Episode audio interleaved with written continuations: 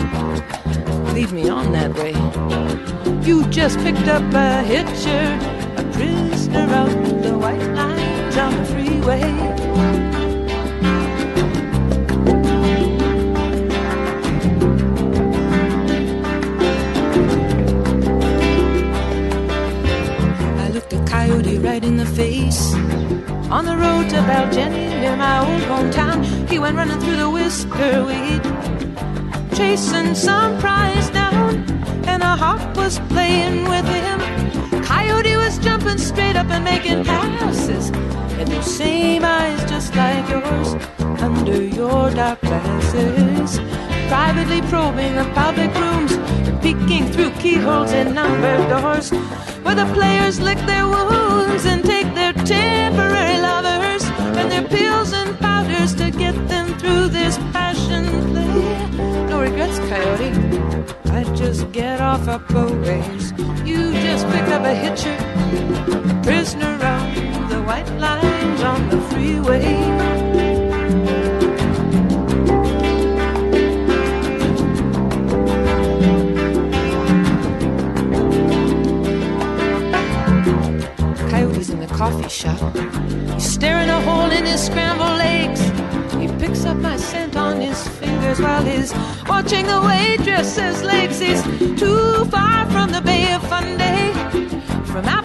horses and eagles and tides, and the air conditioned cubicles and the carbon ribbon rides are spilling it out so clear. Either he's gonna have to stand and fight or take off out of here. I tried to run away myself, to run away and wrestle with.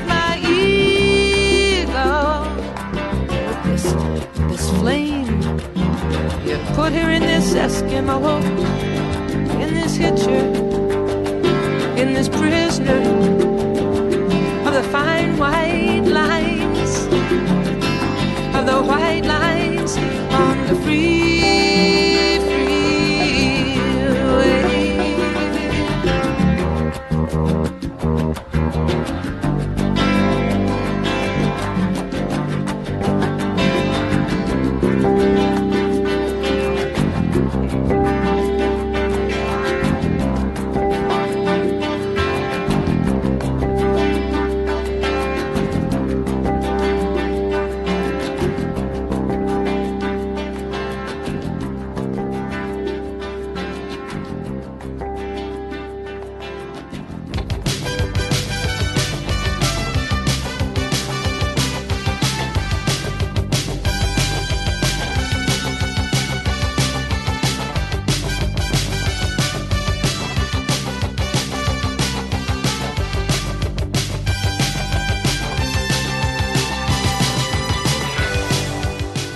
Tell you that she's an artist. First and foremost, she'll say she's a painter derailed by circumstances. She doesn't say that out of humility. She's a great painter and she knows it, and she likes to paint much more than doing her day job. Her problem is that she does that other job too well. She can't paint all she wants, but when one is recognized as one of the greatest songwriters of one's generation, it's hard to find time to do other things. But Joni Mitchell has never been one to bow to convention. Roberta Joan Anderson was born in northwest Alberta on November 7, 1943. Her family moved around Western Canada when she was very young, eventually settling in Saskatoon, Saskatchewan. Although a terrible student in school, her brilliance was evident at an early age. She taught herself how to play guitar out of a book of Pete Seeger songs. Having contracted polio at the age of nine, her left hand was weak, so she created tunings to compensate and help her play the songs in the book. The tunings have since become one of her hallmarks and are the foundation of what she herself calls Joni's weird chords. Joni Mitchell is a complicated woman. Some would even say she's a walking contradiction. One of the greatest singer songwriters of all time who calls herself a painter. She wrote the defining anthem of Woodstock, even though she did not perform or even attend the concert. She is an icon of the 1960s counterculture, even though she had said she rejected the anti war movement because she had family who died in World War II. A beautiful woman known for the sweet voice on her early recordings, she is an exacting person who demands much from those around her, and she can be a harsh and direct critic of other people's music, sometimes even dismissive of her own work. I have spoken many times on this show about my personal Mount Rushmore of music. Because it's my Mount Rushmore, I get five faces. On one side are the hard scrabble East Coast songwriters Bruce Springsteen and Billy Joel. On the other side are the two great folk singers who changed rock music with their embrace, Bob Dylan and Neil Young. And right in the middle, front and center, is Joni Mitchell, an incredible singer, an amazing guitar player, a truly creative mind who has mastered the genres of folk, rock, and notably jazz as well. There are not enough superlatives in the English language to express my love, my admiration, and my undying respect for her. So, tonight, a few days before her 78th birthday, we present a show I have considered many times but never really attempted for no other reason than I did not think we could do her justice. And probably we won't, but there just comes a time when one has to stand up and applaud, so that's what we're going to do with this show. Tonight, we present the majestic brilliance of who? Joni Mitchell. My name is Rich Larson. His name is Daniel G. Moyer. This is the weekly list.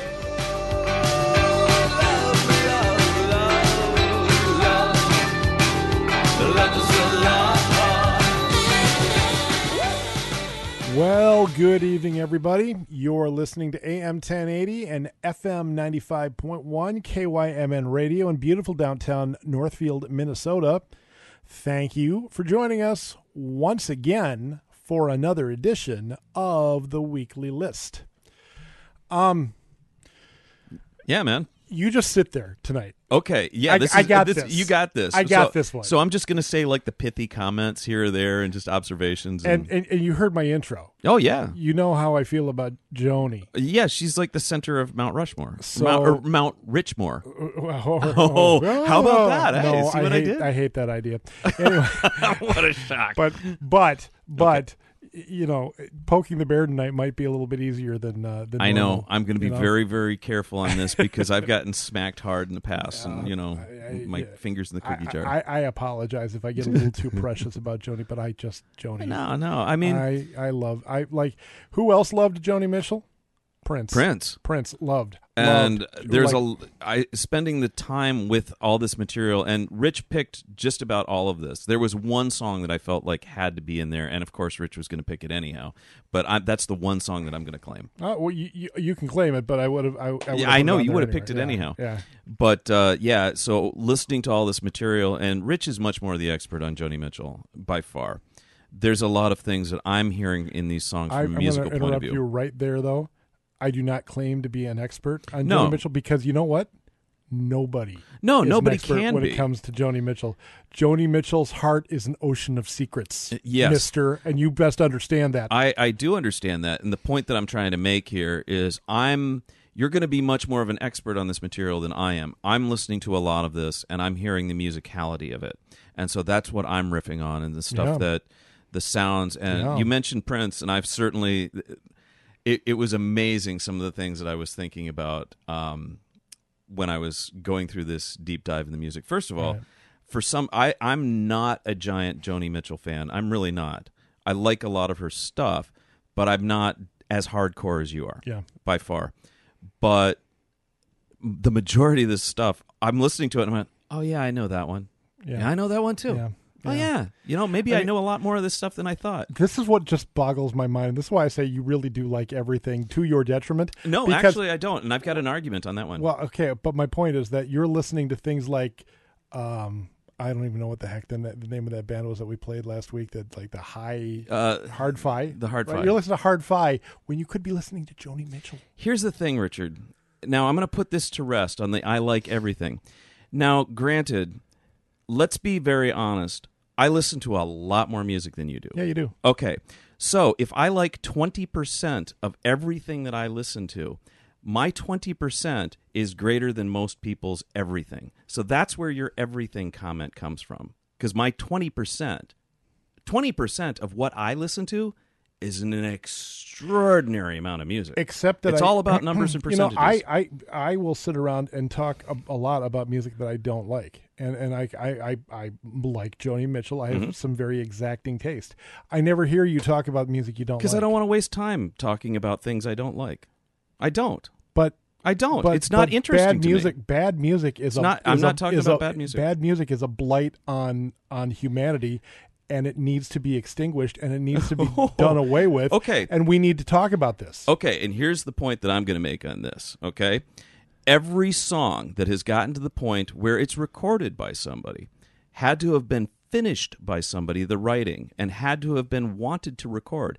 And I look at it, this is the challenge for the listener. Find the one thing about that composition, the one thing. And in some cases, it might be one chord sliding into another. It could be a tiny phrase. What is the one thing that made the songwriter in the first place get to the point where they even wanted to finish the composition? But because you know, as a songwriter, I have written and abandoned a lot of stuff. Yeah. And so, why would I work on something that I think is crap? Well, and I'll so tell- I I'll- abandoned I'll- it, and I'll- I think most songwriters are like that. I'll, I'll tell you why, and it happens all the time. It's because if you're as a songwriter, you might be thinking re- writing something that you think is absolute crap, but you know that 14 year old girls are going to love it, and their parents are going to spend the money on it to get it for the 14 year old. So, and That's that's true. and that's what's wrong with the music business. Well, but but at the same time, I'm also going to argue. Hopefully, if they've gotten to the point, they've found something that for somebody, even if it's a 14 year old girl, and I don't want to. I think the little girls always understand, and little little girls at 14 years old, if there's something that they like, and I don't care whether it's NSYNC or the 1975 or the Beatles, there's something that appeals to them. And I think it's up to us as a listener to take the time and really listen and figure out what that is for ourselves. yeah, but the, the songwriter didn't didn't create The- it the because they liked it. They're they're constructing something. Yeah, but they didn't they, they didn't like it when they wrote it. Well, not how do you know that? Unless I- you're I the songwriter. Promise you. Unless I you're the promise, songwriter. I promise you. I in Okay. fact I've heard, I've heard I've heard even Barry Manilow. I've heard him talk about how like because he like he wrote- used to write jingles right for Sure. commercials right. He would write things that he knew would absolutely get stuck in your head, even though he hated it because he was getting paid to do just that, and that. My friend, is what's wrong with the music industry. Have you heard the latest Diet Coke commercial? It's fantastic. We dude. have been we have we, just okay. We I haven't will even, not poke on it. We're going to talk about the we haven't even here. talked about the first song yet, and we've already gotten off on a tangent. exactly a massive. Okay, so tell me about the first song. okay, first song was um, God, where to begin with Coyote? First of all, first of all, um, I have a feeling I ha- I'd have to go back and like go through all 117 editions of the weekly list, um, which th- this is the Seriously? 117th show tonight, Wow. and I know that for for a specific reason that we're going to talk about later in the show. Um, I think tonight Coyote joins the pantheon of of most played songs on the weekly list. It, it, it's up. It's on the same level as uh, "Gimme Shelter" and and "Heroes." Wow. Because I, I think I might have even played it. I might have even played on the very first show. I don't remember. Yeah. Anyway, uh, I, I had a company, uh, a music booking company called Coyote Entertainment that I named after that After song. that song. Um, that album, uh, the song is from an album called Hejira, which Mhm. came out in 1976, and she wrote the album um, after having made a massive cross country road trip from Maine to California and like she like went down the east coast and through the southeast and like really took her time Sure. and did it by the way without a driver's license. Oh, really? well, and she's Canadian too, so that's even Right, more impressive. Exactly. Um, but she wrote all of the songs on Hejira. Um, they're all either written during the road trip or they're inspired by the road trip. Wow, that's And- cool. so it's a song cycle then. oh, absolutely. Travelogue. It, it, it, it is. It. Although don't call it a travelogue because Okay. she, she doesn't like that. Um, Okay, jeez. I, I mean, it's one thing to tick you off, but man, do not. tick off Joni Mitchell. Do okay, not, I got that. do that. not tick off Her Highness. Uh, it's which is easier to do than it is to tick me off. I promise you. wow. Oh, she's she's she's. You know what? I'm gonna. I don't know if I can say this on the radio or not. She's a really famous. Okay. Well, th- what I really liked about this was first of all the interplay between the guitar and the bass, and the bass, bass is is by Jaco, Jaco Pastorius. Pastorius. Yeah. and especially the harmonics. that I he could. hits. li- I, we, we were sitting in the studio Mm-hmm. just now listening to Coyote, and I h- had to play it all the way through because I could listen just to those harmonics. Yeah, and for for those that are curious, what a harmonic is is where you're what the bass player is doing is he's lightly taking his finger and he's touching it on the string. And and there's certain frets that you can do this, and when you hit with a pick, it makes kind of that that, that, that chiming sound. yeah, it's a chime. It's, it's like and bell, it doesn't work on every single fret, but on some of them, and and players know this, and you use it all the time. I mean, the Edge from U2 is all over it. yeah. Uh, Edward Van Halen does it a lot. I used to play around with. Yeah. I I love playing with uh, pinch harmonics, artificial harmonics, Yep. and stuff like that. And he, Jaco Pastorius just gave a crash course right there for it, and listened very carefully. Jaco Pastorius was uh, this this um, he was a jazz bass player. He was a virtuoso. He played in with Weather Weather Report. Report, right? Exactly. Um, played with a lot of people, and was a really mercurial guy. That's a Um, light way to and, say it. and, and um, got to this point where, uh, by the way, he and he and Joni were uh, involved when they recorded. Oh, yeah. Um, and he played with Joni for three or four years after this too. I mean, there's there's a great uh, there's a great concert video Joni did put out in like well a film from like 1979 called Shadows and Light. Uh, Jaco is her bass player. Pat Metheny's her guitar player. See, that's Yeah, yeah, I mean that yeah. Pat Metheny, another jazz guitarist, that was killer. Yeah, it's it's amazing. So, um, anyway, Jaco uh had a temper, and also Jaco Yeah, uh, Jaco was filled with self-loathing, and he would get into this uh, get into these moods where he'd go to bars and Yeah. start a fight just to get his ass kicked. Yeah. So, like you know, I hurt myself today to to, to prove that I could still feel. Right? Yeah. That kind of thing. And then one day he he ticked off the wrong guy, um, and literally got his brains beaten in yeah. And uh, died in, Yeah. in 1987 from Yeah. in, a bar. Died like four days later, uh, Yeah. but di- basically died from a bar fight. Yeah, just horrible. Badass, but a killer player. Oh my I god! mean, rewrote. I mean, if, if, or maybe wrote the book. I don't know on fretless bass to begin with. Yeah. You know, N- Nathan East is the only guy who comes to mind who. Well, it was funny. I was I was listening to some of the playing, and I had mentioned Michael Manring. Yeah, who Um, I don't know. Michael Manring used to do a number of albums for Windham Hill. Do you remember that? I do remember Windham Um, Hill. and there was some really really interesting stuff. I mean, just this great s- spidery kind of sound. Right. And he's definitely influenced by, Okay, by well, so. uh, yeah, you know, if you play bass these days, you probably You don't even know you're influenced by Jaco Pastorius. Anyway, so that's Coyote. Okay, Yeah. so um, and I, I, I, the other the other thing I want to quickly say is that I had thought about she played she played Coyote at the Last Waltz, which as Mhm. like that's your thing. that- if if I'm a rock historian, I, I consider the Last Waltz to be one of the most important moments. it's like the Rosetta history. Stone for you, a isn't it? little bit, uh, not quite, but it's close. Um, and there's Robbie Robertson. The way he introduces Joni, um, he just says, "Who?" Joni Mitchell, and I I referenced it in the in the intro, and but um, I wanted to open the show that way, right? Sure.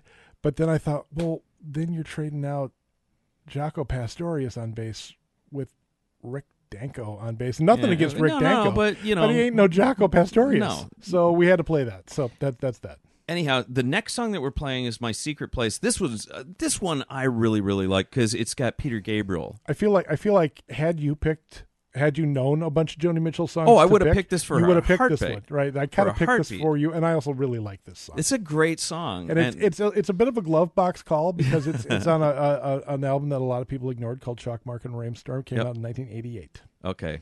So that's and that makes sense. That was we were in college at the time, and so yeah, I remember hearing this and um, the Peter Gabriel "So" album from '86. Mm-hmm. Oh, you, I freaked over that, and I I had Toto's Fahrenheit on one side, and I had Peter Gabriel's "So" on the other side, and that was like constant back and forth on Right. one of those Sony Walkmans, Yeah, yeah, just yeah, clicking back and forth. And so Peter Gabriel, man, Yeah. he could have sang the phone book and i would have been at this in, at that time of my life i would have gone that's the greatest thing i've ever heard and he still probably could sing the phone book and i'd feel that way He well, he'd sing it so well because he's Peter Gabriel. yeah of course Right, he's peter you know. gabriel Anyway, um, the story behind this song, how this all came together. Joni's been married exactly once for less. It was for less than ten years. She was married to a guy named Larry Klein, who was a bass player and a producer. Um, Larry Klein uh, had been in England producing Benjamin Orr's album the lace the lace Okay. right and, and by the way benjamin Orr's all there are so many people on chalk mark and rainstorm go look at the guests like Okay. ju- just this song by the way uh, peter gabriel and wayne shorter are both on yeah. On sax. That's that was that's wayne shorter, yeah. Nice. So anyway larry klein's in england. Joni's over there with him. Um, he gets a call from peter gabriel. This is 1986 and he or 85 maybe even and he said hey uh, i'm i'm finishing up this uh, this album i'm calling so but it needs a little bit of uh, touch ups on the bass here and there. Would you come over to my studio and and just do some touch up stuff because i know you're you know i know you're in town Okay. basically. So so Joni and Larry Klein go over to uh, Peter Gabriel's studio, work on you know do the work on So whatever whatever the heck he did on So I don't even know, and uh, Joni just happened to say you know I just wrote this song. Um, you guys want to, you guys want to get take a swing at this, and, and and and so the basic track they recorded that day in in Peter Gabriel's studio, and then of course they they really dressed it up, and it didn't come out until three years later. But but uh, i love that Yeah, i yeah, love that that's a good one yeah, that's a good one that's how it All right. works So, from 1988, Chalk Mark in a Rainstorm, this is the amazing Joni Mitchell and the amazing Peter Gabriel with My Secret Place 95.1. the so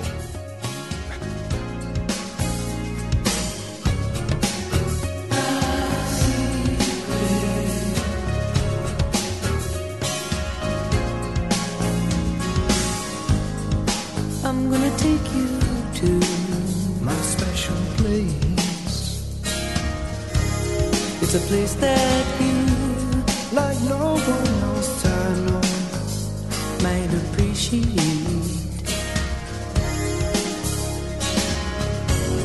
I don't go there with anyone but your special case for my special place my special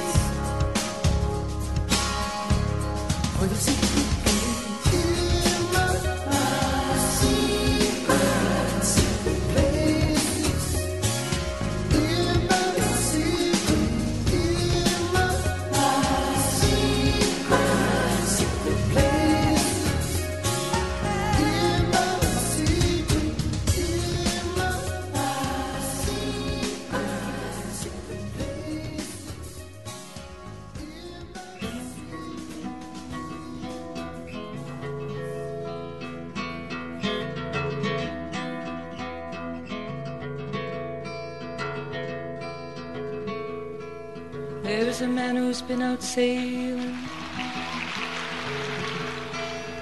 in a decade full of dreams, and he takes her to his schooner and he treats her like a queen, bearing beads from California with their amber stones and their green.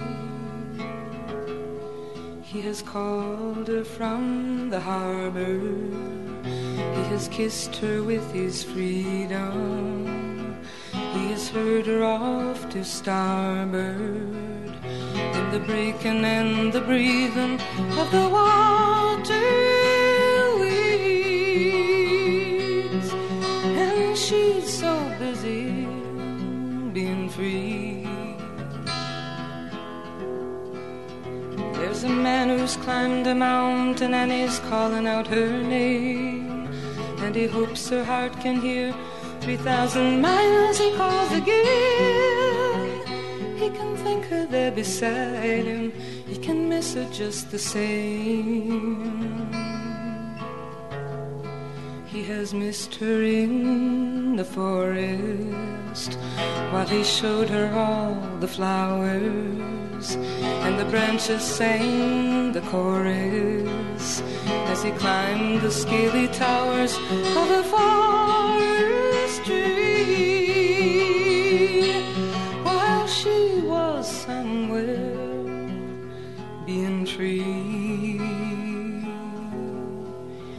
There's a man who sent her a letter and he's waiting for his reply. He has asked her of her travels since the day they said goodbye. He writes, I wish you were beside me. We can make it if we try. He has missed her at the office with her name on all of his papers. Through the sharing of the profits, he will find it hard to shake her from his memory. And she's off somewhere being free. There's a lady the city and she thinks she loves them all. There's the one who's thinking of her, and there's the one who sometimes calls. There's the one who writes those letters with his facts and figures scrawled. She has brought them to her senses. They have laughed inside her laughter. Now she rallies her defenses. For she fears that one will ask her for eternity. While she's much too busy being free. There's a man who sends her medals. He is bleeding from the war, and there's a jouster and a jester, and the man who owns a store. There's a drummer and a dreamer, and you know there may be more.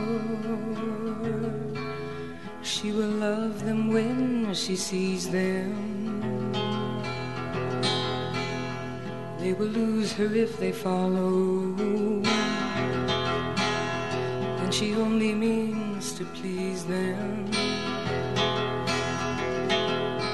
And her heart is full and hollow like a cactus tree. While she's so busy being free.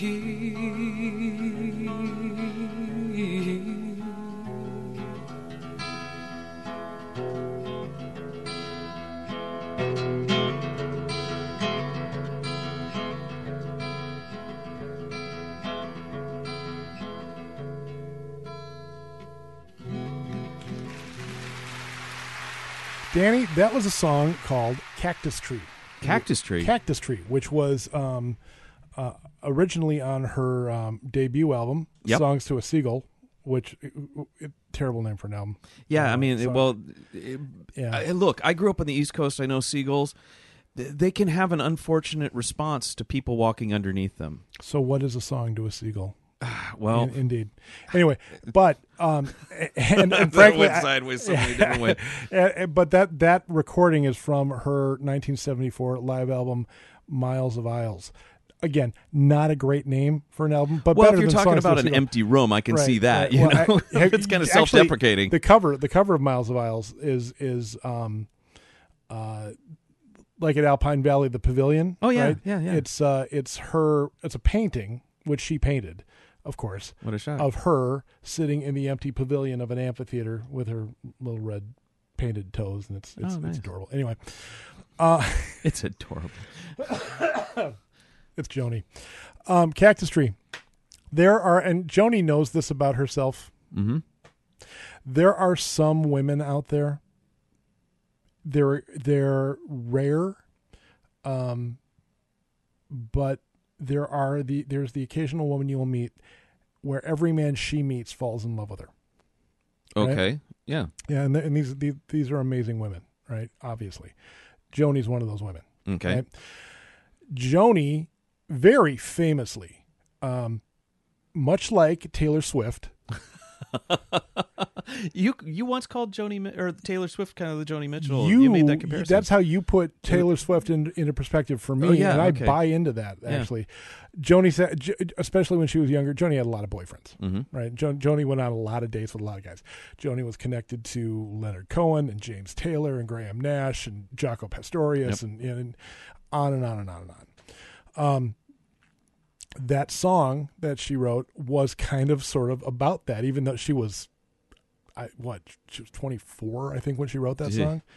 Um, but she loves these guys that are sort of the people that are right in front of her, and but she's never going to commit to any of them because, you know, got to have your freedom. Right. You know, that's well, Bill- you know, and I got to say, freedom is an important, important thing too. so. Absolutely. Thank you, George Michael. All There right. you, oh, that wasn't what I was intending, but thanks. Okay. I don't. I have I, I, I have a lot to say about this next song. So if you've got anything anything to say about Cactus Tree, please do it now. I don't think so. I wouldn't Okay. dare. I, I like the song. I mean, it, yeah. you know, and that was a good live version. I did hear the original, and I like live versions a little bit more. Me It too. fleshed it out a little bit Yeah, more, so I, yeah. I like that. Okay. Okay. Um I This next one, this is from Blue. It is. I love this record. Well This, done. uh, yes, I. Last time I went shopping, one of the last times, and I did like a big album haul. I went and bought a copy of Blue on vinyl. That's good. And I was like, That's good. And, and, yeah. and you've clearly listened to it a couple of times. "Oh yeah, That's good. That's good. I love this album." Okay. Little Green is the name of this song. Okay. When Joni was uh, 22 and still living in Canada, um, in fact, I think she was still living in I, before she had even gone to like Ontario or Toronto to to like start being a singer. Right? She got pregnant, um, and her her uh, the her ex boyfriend, who had uh, knocked her up, split Mm-hmm. went to California. Um, so there she was left, and like she she wrote about this. I, she was left with no money, three months pregnant, in a cold water flat that only had a fireplace for heat, and winter was coming in western Alberta. That's Okay. not a happy situation. And this Mm. is like, was it the about what year would have this? Sixty four, maybe. Yeah. So okay. Yeah. Okay. I'm not 100 percent sure exactly, but it's it's right. It's right in there. Um, I don't even know how much I don't- how much I should say about some of this stuff. Um, she gave the baby up for adoption. Mm-hmm. Um, and and uh, uh, eventually they got back into contact with each other in 1997 when the baby was probably her name was Kilauren. Um, was probably in her early 30s. Okay. Um, one of the things that I've heard Joni say about that situation is that when she gave that baby up for adoption, is when she really became a songwriter. It's when she really started to understand how the world works and she mm. understood how to filter it, right? So that's and that's where that's where things started for her. She said when she met Kilauren is when she lost interest in writing songs. Really? Yeah. So there's the like it's Like it's, it's it's this well, it's more than that. It's this space where you know there's something out there that is missing. There's something out there that is out there and you have to search you may you can't search for it for a long time and then you I mean it just you start to wonder if you should and Yeah. whatever. I mean whatever, right? Well, and that's one of the essential ingredients of songwriting. I mean, whenever I sit down with a notebook, the first question is, okay, what is this about? And then I write verses after verses after verses that are nothing but confusing mess, and then I try to tie it together in some kind of way that makes reasonable sense. Yeah. And I'm like, oh, that's Yeah. just yeah. So And it I- makes sense to me. I I I I've made the I think I've talked about this a little bit on the show. I was adopted. hmm um, and uh, I got in touch with my birth mother in uh, 1994 when I was 25 years old, That's right. and uh, um, she has become. Uh, I, I am I am so fortunate. I know so many people who have who are adopted that have searched for their birth family and and have had. Everyone I know has had a lesser experience. Yeah, you. I have. know that, and you and I talked about that a lot Yeah. beforehand, and I know that you were nervous, and I remember the conversations that we had, and the the reasons behind it. You were very pragmatic about it, that you wanted to know a little bit about more your health background and what kinds of things your biological Yep. family was. So you know you were going to have your kids. I mean, right? Or you know, Yeah, well, it that- was it was right before Katie was born. It I- was I actually right after Sarah was born. Okay, it was when af- so it was sometime between Sarah my, and my oldest my oldest daughter. Yeah, and you wanted to figure out, okay, what kinds of, you know, Yeah. you want to know some of the family history. You, You gotta- know, you gotta know Uh, are there Yeah. heart problems? Are there Yeah. cancer issues? So, yeah, Right.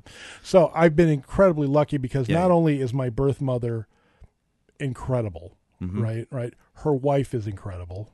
That's a whole another conversation Right. for a different time.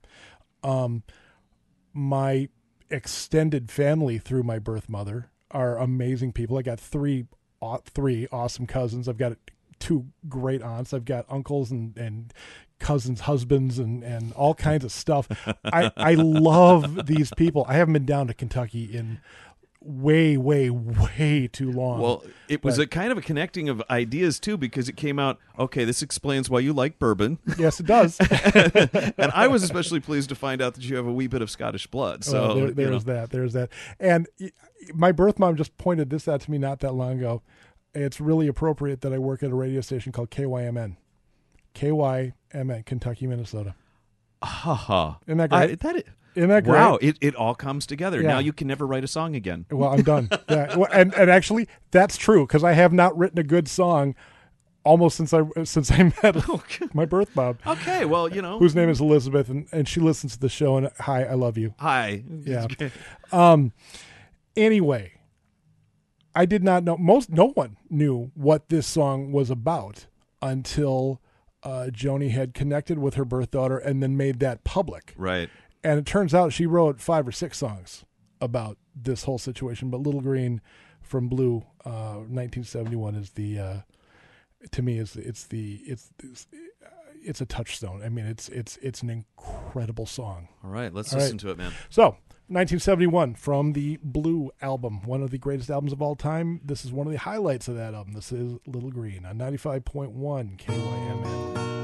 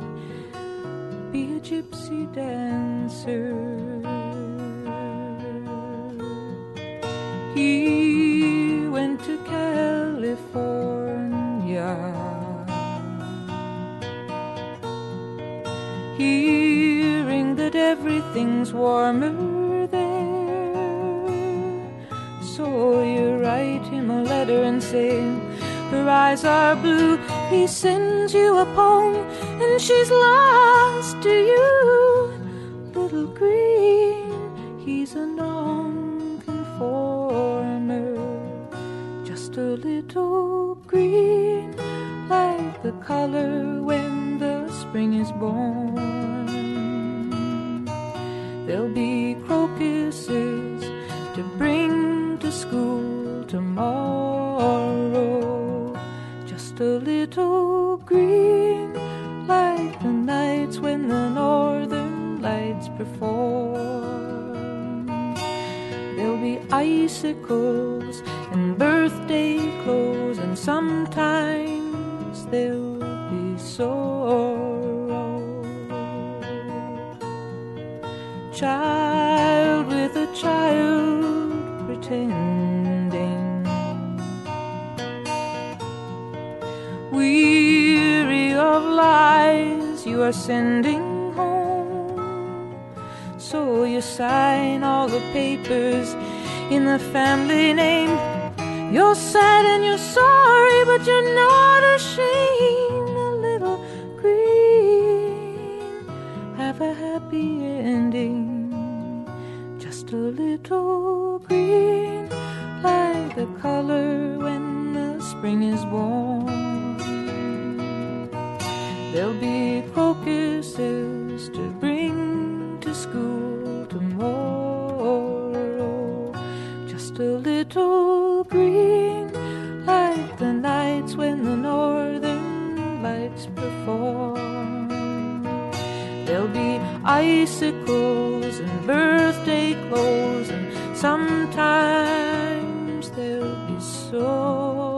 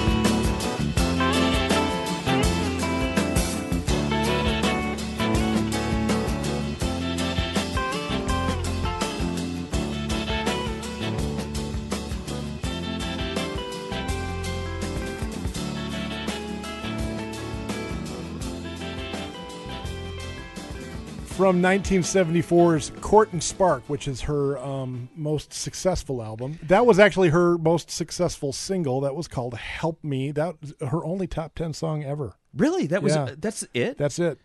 That's now, it. now you're always about the. Is that American charts? Because she had to have done really well in Canadian charts and the UK charts and all the European charts because that's what my focus is always on. Uh, she didn't do very well. She's not done very well in the European charts. Uh, she owns Canada.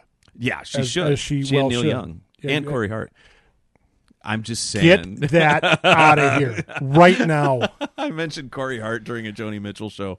yeah, I just, I just look. I got to keep it real. I got to poke the bear every once in a while, and that's I, this is a public Why? service Why, announcement. why is making me angry keeping it real? Well, you know, I'm I'm trying to temper it a little bit so that when they encounter you at imminent, I've already diffused a little bit of the weekly no, tension. no, you haven't diffused. You've all, all you've done is stoke the fire. Well, and then I get out of Dodge. I head up north to Eden Prairie.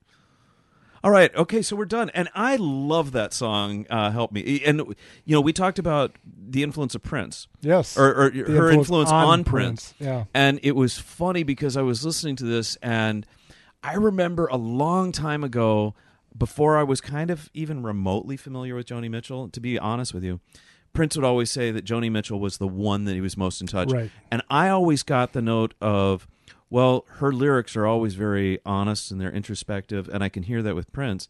And when I was hearing Help Me, I'm going, oh, he riffs on that in Ballad of Dorothy Parker from uh, Sign of the Times. Oh, really? Is that what the song? Yeah, is? yeah. I mean, Huh. he's uh, Who knew?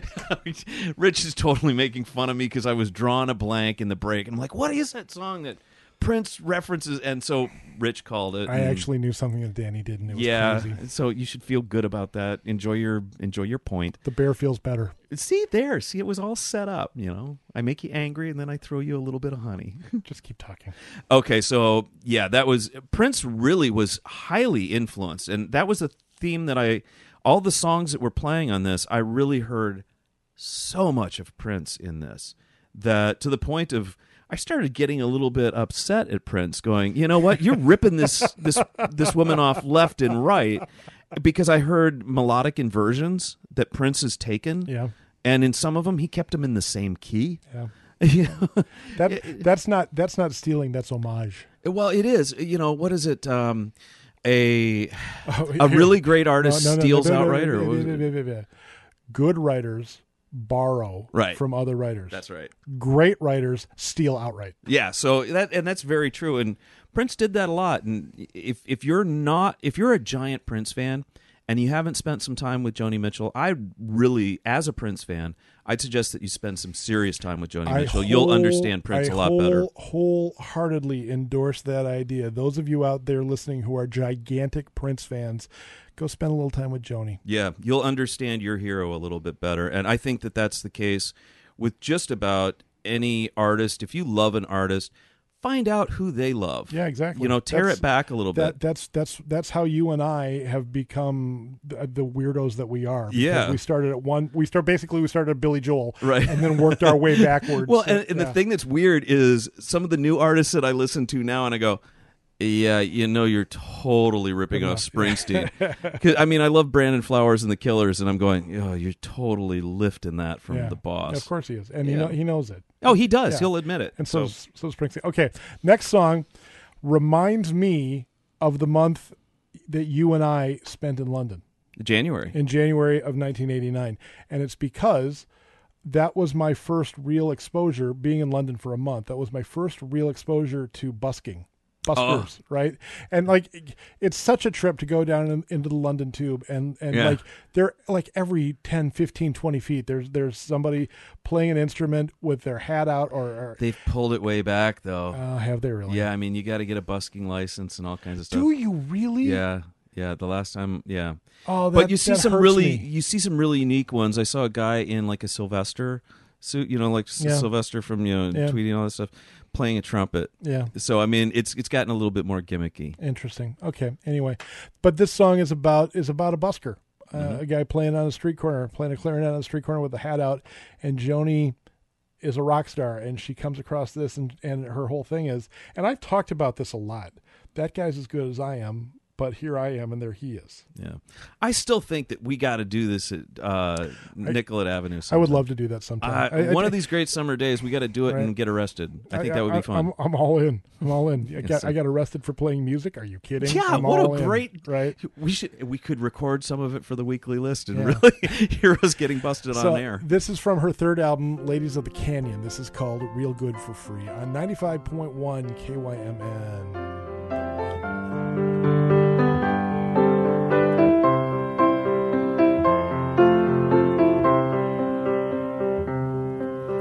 Slept last night in a good hotel. I went shopping today for jewels.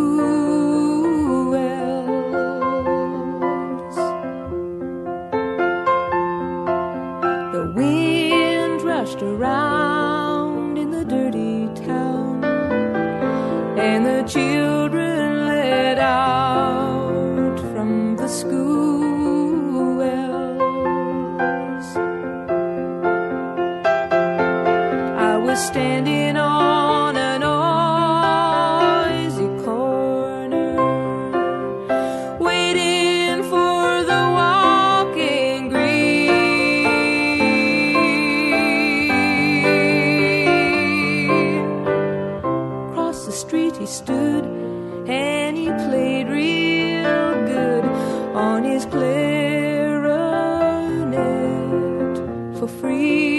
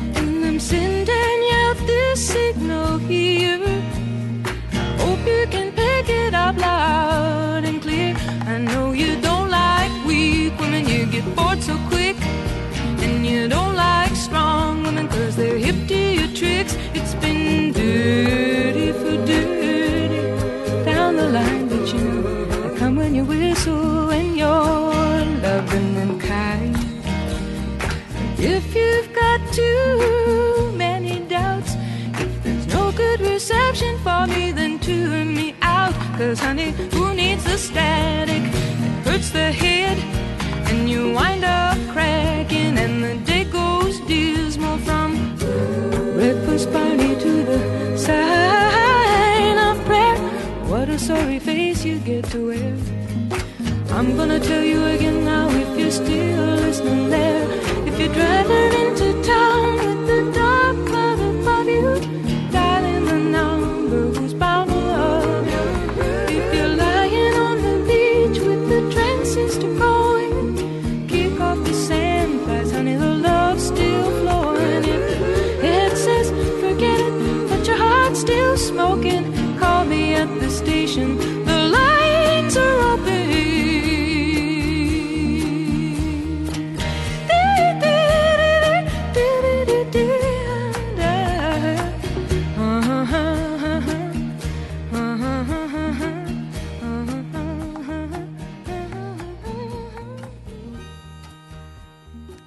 from her 1970, I want to say 73 album, For the Roses. That's Joni Mitchell with Uh, What a shock! You Turn Me On, I'm a Radio.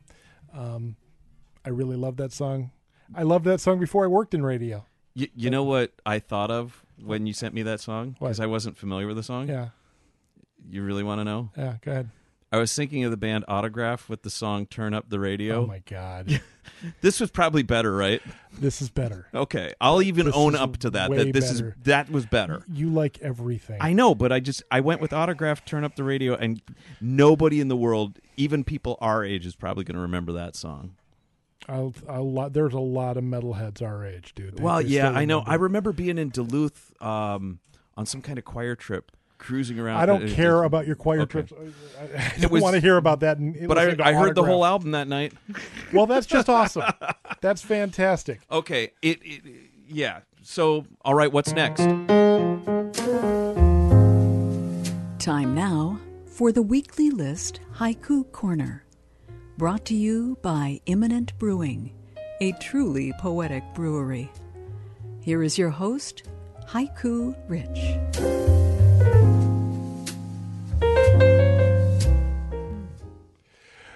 Well, Wow, man. Yeah. I mean, once again, I mean, this is what two weeks in a row, three weeks in a row. We've had to pause and so that you could run off. I'm and a busy guy. I don't know what else that, to tell but you. I mean, I'm It's- sitting there with not, a break, and you writing haikus. It's not like, dude. It takes me ten minutes to bang these things out. I just have to take the time to do it. That's all. Okay, well, And getting all fir- defensive on Hey, you know, I know the, the first some my first haiku was actually inspired by you. Oh, that's a problem. I, I don't even I don't even think that this is insulting. You Well- you you were my muse on this. It's not like it's Well- not like directed at you, but you were gave me the germ for this one. Well, then this is fair play, I guess, because I was sitting here. What am I going to do? You know, while you're masterpiecing your haikus, so I wrote a haiku too. Well, uh, let me write mine about that Okay. that you gave to me. Okay, and then I'll read the one that I gave that you, you gave to me. Okay, all right. Here we go. Okay. Hey, I know that song. I know that one. That's Joni. She wrote all those songs. Yeah. Okay. okay. That was actually not bad. Not bad. Okay, okay. let's go. Here- oh, here's the one that I wrote. Okay, you ready for this? Sure. I can't believe it. Once again, Rich forgets his job. Haiku Rich, my ass. I thought that was really funny. I'm getting the cold stare. I'm a dead man. It's been nice knowing everybody. I've really enjoyed my time on the weekly list. It's been a joy. And now I turn it over to Haiku Rich. Dead air, man. Dead air not Good. I thought that was funny. I'm I'm You, you should just stop talking now. I think that's probably wise. I think it is too. I turned off his microphone. She had a baby, and then she started to write songs because that can help. She wrote some great songs, and then her baby came home. It's a great story. That was that was two haikus. Don't don't say anything because they can't hear you anyway. Just you just sit there. You're in timeout, mister. Wow. She dated a lot. Seriously? You judge that? You would date her too. Her voice was golden. Cigarettes changed her voice, though. Now it's like velvet. Okay, yes, you're right. Tonight I'm just a fanboy. At least I have taste.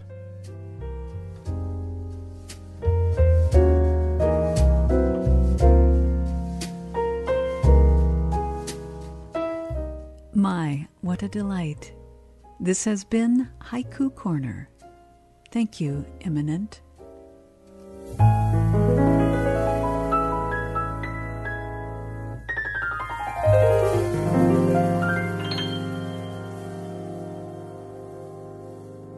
And there you have it, the most contentious poetry corner you'll ever, ever experience. Actually, in all seriousness, you cut my mic off, but that was fun. It was super fun. That was fun. Um, I I have a script here for Imminent Brewing, but we we Seriously? we we winged it pretty good last week, so I'd kind of like to try to wing it again. Okay. We'll you think see- that's risky? We'll see what we'll, we'll see what happens here. Okay. We do. We, I'll start off you by know, saying we're we're being sponsored by Imminent, and we we both love Imminent. but you know, I love Imminent for a number of reasons. yeah, for many many reasons. So just winging it, I mean, you know, Well, yeah, but it's the same. I'm like I've been reading the same script for like two well, months. yeah, that's true. You know. I, I, exactly, exactly. So we'll just we'll see what we can do. Okay. But we got to keep it brief because we're our way into overtime today already. Well, that's right, fanboy. Yeah. Well, exactly. You know. You know. At least I have taste. Hey, hey. We want to thank Lauren Derek Myers for sponsoring the weekly list and making uh, making this show possible every week, and just you know for, for being great people. Um, just really quickly, um, let's let's touch on the uh, uh, the COVID stuff for a second, and and the reason I want to do this is because we've got live music on Saturday night. Mm-hmm. Uh, this really it's outstanding uh, uh, trio called Art Vandelay from from the Twin Cities is coming down. Yeah. Art Vandelay, it, they've they're named after. If it sounds familiar, they're named after a Seinfeld character, Yeah. right? And th- they're three really, really, really super talented guys, and uh, they're doing they're playing an album release show. Oh, uh, on. Saturday night, and, and they're bringing an opening act with them, the whole thing. Uh, music's going to be from seven to nine p.m. Here's the thing: Okay. we're still capacity limited. Ah, so get there early. Is that what you're saying? If if you get there and there's not a seat for you to sit in, you can't stay. You can buy a growler or a howler and then go away, but you can't buy a beer can- and wander around the the. what about the patio? Is like a door open? Yeah, so that y- you're gonna, y- yeah, and, and actually, You're the, gonna be the- cold, the weather but- the weather is supposed to be really nice, okay. but it won't be it won't be uh, warm enough to open the garage doors. Um, but you can sit on the patio, and I'm sure we'll have the the sound Okay. playing out there, so you can do that. But uh, you can't be inside to watch the band if we don't have a seat for you. So get there early. Make your plans around that for the day. And by the way, we're doing this because of COVID nineteen, and we're we're we're still doing this uh, co- whole COVID nineteen thing because there's still a bunch of people out there who won't get vaccinated. I know. That's all I have to say about Yeah, that. Yeah, that's it. All right, And you should probably wear a mask. Carry carry your mask in your back I have one in my back pocket right now. Yeah, good See? for you. Right there, there it is. Yeah, perfect. See, okay. Um, what else do we want to talk about? You know, real quick, I want to I want to run through the uh, what's on tap, and then I've got something to talk about uh, off of that. Okay, yeah, so do I because one of these, man. Okay, I'll let you. I'll let you go Okay.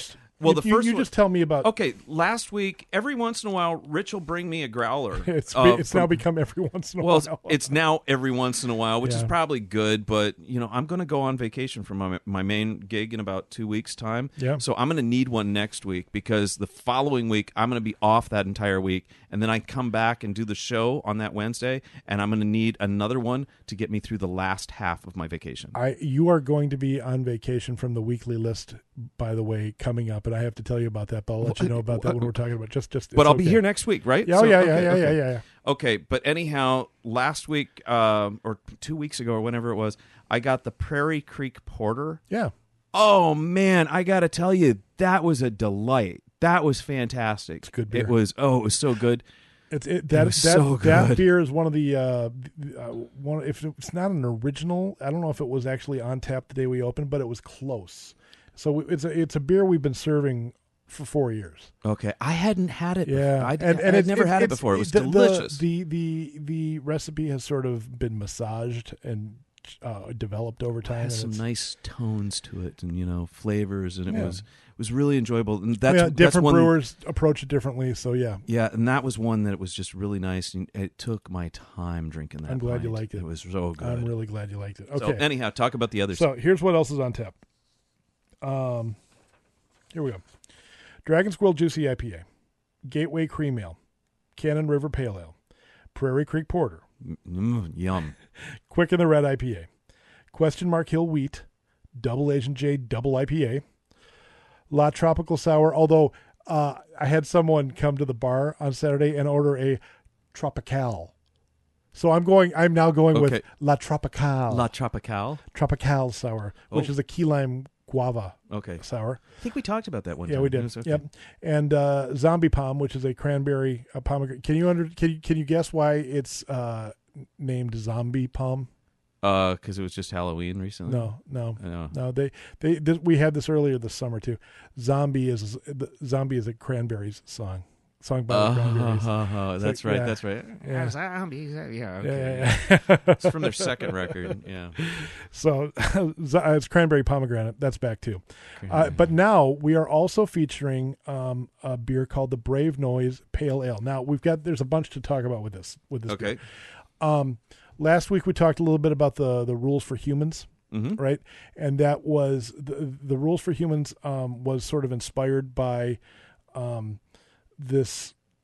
It just came to light that there's a huge problem with sexual harassment in the craft brewing industry Yeah. and that came to light this past spring. And because of that, um, Laura and Derek started a conversation with us our, as, as staff about Very good. this is what sexual harassment is. We want you guys to understand that. We're gonna we're going to uh, we're gonna have some advocates talk about some things. Um, we had a couple of, of, of alums, uh, people who used to work at Imminent, come back and talk about some of their experiences working Mhm. at Imminent, which was eye opening to say the least.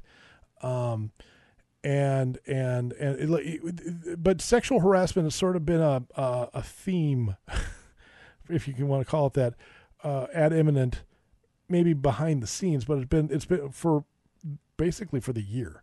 Yeah. Um, we got involved.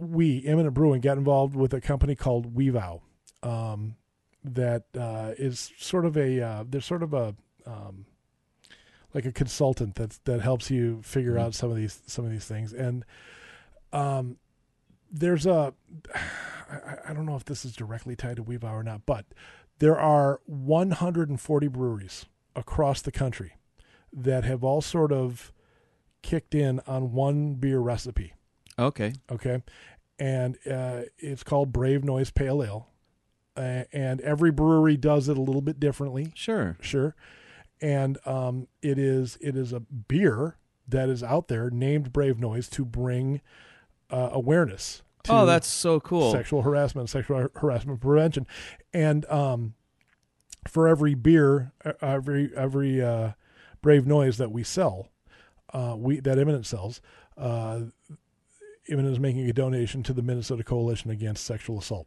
I think that's fantastic. And I, you know what I really like, just to kind of go back into the to the music kind of theme of this. Yeah.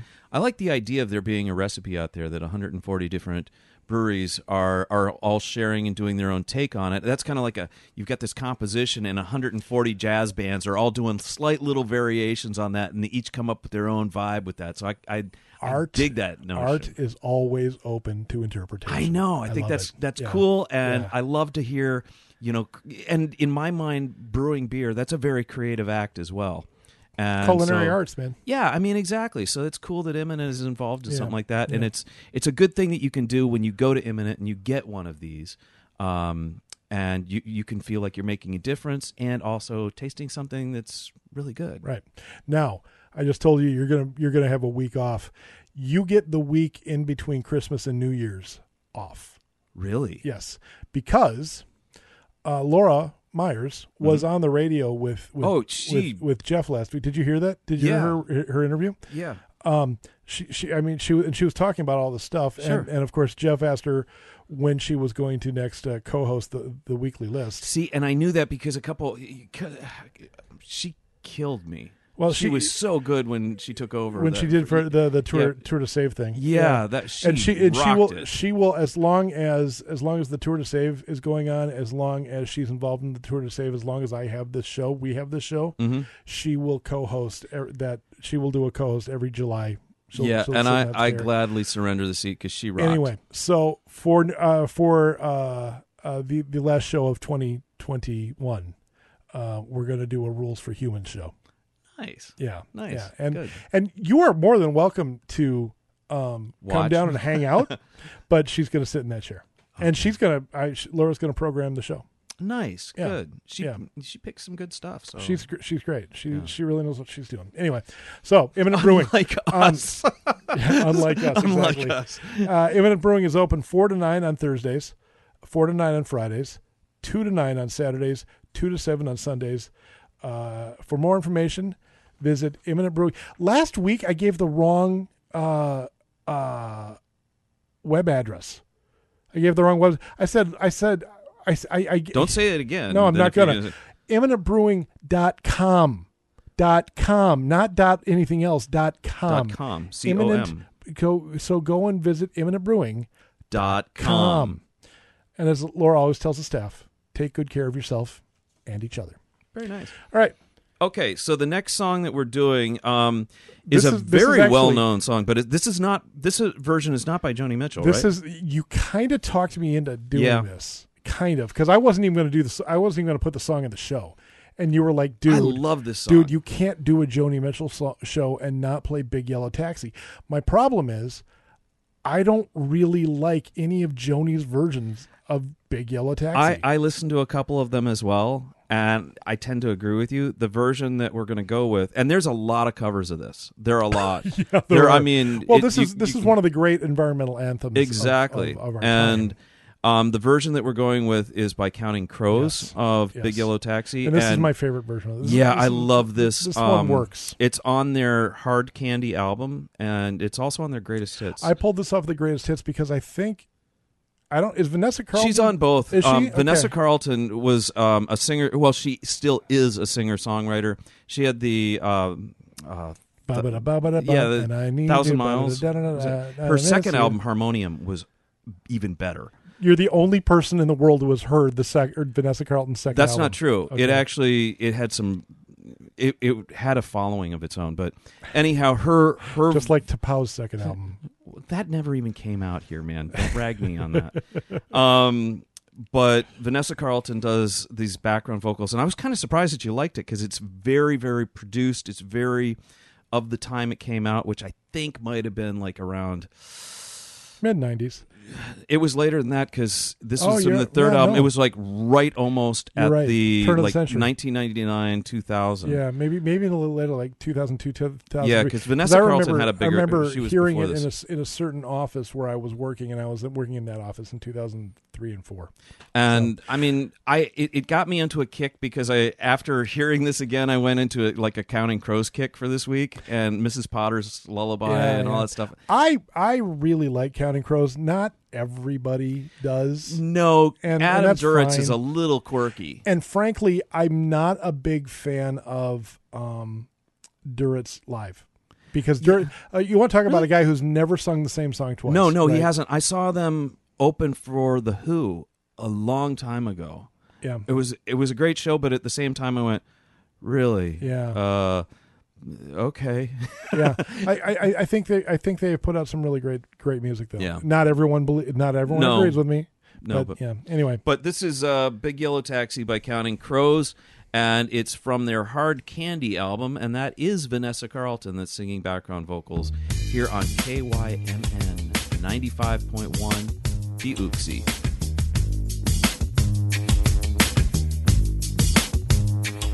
They paved paradise and put up a fucking lie. With a pink hotel, a boutique, and a swinging hot spot. Don't it always seem to go that you don't know what you got till it's gone? They paved paradise and put up a fucking lie. They took all the trees and put them in a tree museum. And they charge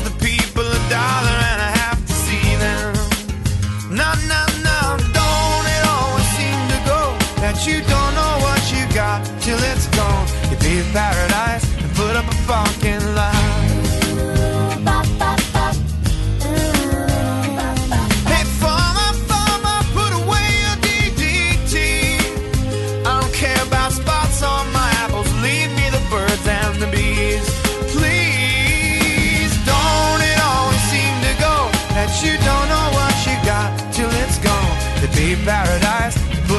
up a fucking lie.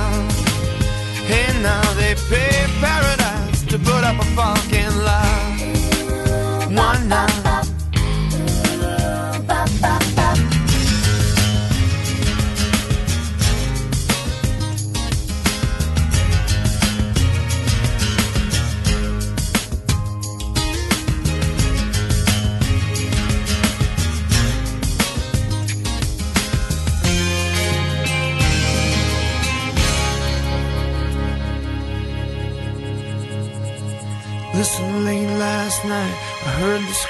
door swang And a big yellow taxi took my girl away. Now don't it always seem to go That you don't know what you got till it's gone? To be in paradise, put up a parking lot. Hey, nah, nah, don't it always seem to go That you don't know what you got till it's gone? To be paradise put up a parking lot. Why not? They pay paradise. They put up a parking lot. Hey, hey, hey, pay paradise. and put up a parking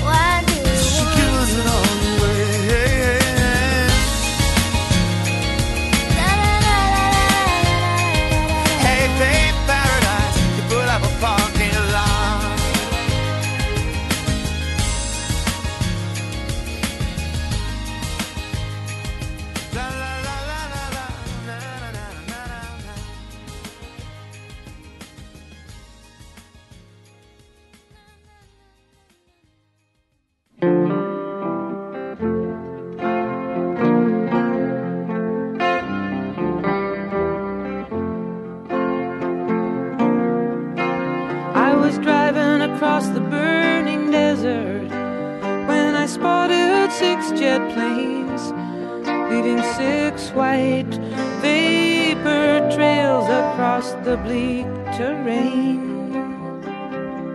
It was the hexagram of the heavens, it was the strings of my guitar. Amelia, it was just a false alarm.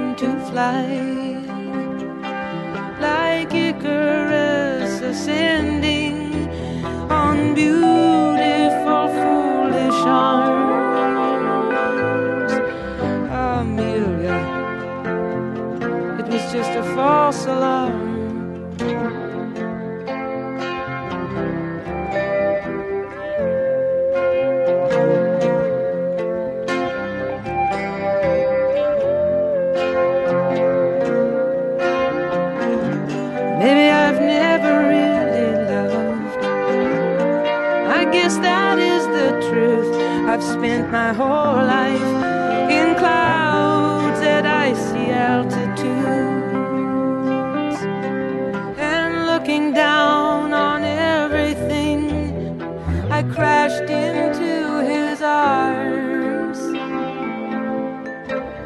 feel like Amelia, it was just a false alarm.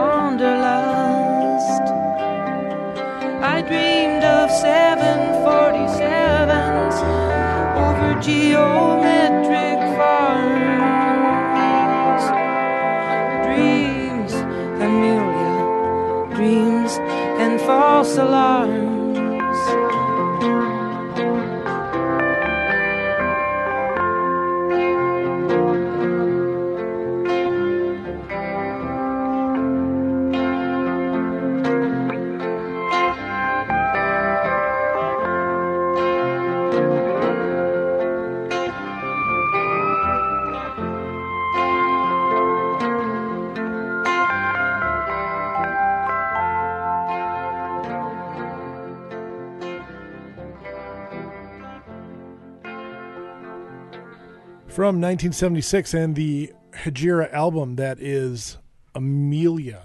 Um, Danny, there are two guitars. I re- on that- and, on that you know. I don't know what the song's about to be quite honest with We'll, you. we'll talk about yeah, that. I'm going to let you go about that. What really struck me on this was the sound of those two guitars interplaying. Do you I know mean, who those two, two, who those two guitars are? who are those two guitars? Joni Mitchell and Larry Carlton. Figures, Yeah. figures. I mean that I, it was such an interesting mixture and interplay between those. Right. It, it's almost like the two guitars were just dancing. Yeah, and yeah. and that's what I really liked about that. So you talk about the song itself, though. Okay. Well, uh, um, uh, Amelia again. Um, Hejira was this album that she wrote while she was making this gigantic road trip, right? Um, she got to thinking about Amelia Earhart, um, and and like how she was, how Amelia Earhart, you know, flew solo across the, I don't know, would she fly solo across the Atlantic Ocean? I don't know, but how how like lonely that must have been, and, and Joni's driving solo across the country, and that got pretty lonely too. Although By the way- Amelia had a cope, had a, a navigator with her She she when she when she died. Well, she, yeah, when she died. Oh, okay. yeah, but but like when she she Oh, she, oh, you, all the other pre Yeah, stuff. Okay, yeah. got it. um. Oh God, I, sorry, I lost my train of thought. Sorry now. about that. No, it's okay. Um, so she uh, I did I had I, I went and did some research on this song mm-hmm. because I've always really liked it, but I've never really like thought much about it. I just really wanted to play the song, right? You know what I mean? People, there's a whole like following out there behind this song. So I I I, I read I read articles that called this the best Joni Mitchell song of all time. Wow. And like there's there's a there's a thing like there's some people who think this is the greatest song ever written. I mean, Wow. yeah, it's a very good song. I I uh, I read one article somewhere that said uh, um, she's she's writing about Amelia Earhart, but not Amelia Earhart as as the pilot. In this song, Amelia Earhart Earhart is her therapist. And Oh, that's an interesting and play. It's, it, it's it's it's it's a yeah. Anyway, it's a great song. You know what I was going to say? Um, Yeah. I, t- about Hejira. Uh, I don't know why this is. I just realized this though tonight. When I pictured Joni driving across the country in 1976, for some reason I I, I see her in a station wagon. Really? Yeah. See, I would have gone with a VW I, bug or I don't. I don't know what she was driving. I'm pretty sure it wasn't a VW bug. Maybe a I'm pretty sure it VW wasn't. van. I'm pretty sure it wasn't a, a, a, a station wagon either. Joni Joni wouldn't drive a station wagon. No, you can't see that. Yeah, but my mom had a station wagon in 1976, so therefore, I, see her driving see. a station My wagon. first car was a Pontiac Grand Le Mans Safari station wagon. wow, isn't that something? You, you remember that? Yeah. You have kids, Yeah. so do I. Yeah. My kids are are are very definitely grown. My youngest is about to get is is is is now engaged to, to get married. Yeah, that's right. My- wow. my I oldest still remember the day she was born. Me too. Weird. My, my oldest is essentially she essentially has her own family, and, and they've they've they've grown. You have kids that are younger than mine, but they are both. They're Adults. yeah. My my son is twenty. My daughter is twenty two, and she's older than me in many cases. So you know that that's the thing. You have kids, and then they grow up, yeah, and you know what that is? me getting old. That that's that's the circle game. Ah, the pa- oh, I see. You're tying this back. Well, of course I'm tying it back. Just, you know what? I got to have a little bit of fun here. Yes, that is the circle game. Joni- it's, it's the Elton John circle of life. Joni wrote this song sort of as a react. Uh, do you know the Neil Young song "Sugar Mountain"? Yeah, yeah, I do. Joni heard "Sugar Mountain" and wrote "Circle Game." Really? Yeah. As as like a direct response. yeah, then? yeah, Nice. Yeah, it, it was inspiration for. for well, the you know, Game. and I think the passage of time and kids growing up and reaching the age that the musician was when perhaps they started, Mm-hmm. um, it really, you know, I, I think you and I, in all seriousness, I mean, we talk about this kind of stuff, but now you and I are at this age where we're starting to, hey, man. It's now the back end of life, you know, the, Oh. the the final third. we are we are most definitely on the back nine. Well, yeah, I mean, I mean, well, how I'm, I'm I'm probably on the fifteenth hole at this point. but you know i mean it's it's a time of reflection it's a time of um assessing where you've been assessing where you want to go with the time you know um what do you really what do you want to do next and how do you want to make the best of all of the time that we've got left and i and i think that that's something that's important it doesn't matter whether you're you're 15 55 105 um, it's important to consider where you're sitting in the whole timeline and enjoy the time that you've got and to be properly considering it. And I think that's when I listen to this song, that's kind of what I got out of it. the great American philosopher Daniel G. Hey, Moyer, there ladies it and is. This is the great Canadian philosopher Joni Mitchell with the Circle Game. This is from her. By the way, this is the live album. Uh, this is uh, this is from again from Miles of Aisles. A ninety five point one. She she gonna tell a quick little joke before she uh, Oh, oh, plays the song too. It's kind of cute. Ninety five point one KYMN, the one. That's one thing that's always like uh, been a major difference between like the performing arts to me and being a painter, you know? Like a painter does a painting and he does a painting, that's it. You know, he's had the joy of creating it and he hangs it on some wall, somebody buys it, somebody buys it again, or maybe nobody buys it and it sits up in a loft somewhere till he dies. But he's never, they, nobody ever says to him, you know, nobody ever said to Van Gogh, paint a starry night again, man. You know, he painted it, that was it. Let's sing this song together, okay? This song doesn't sound good with one lonely voice. It sounds good with the more voices on it, the better, and the more out of tune voices on it, the better. No, it was really, it was made for out of tune singing, this song.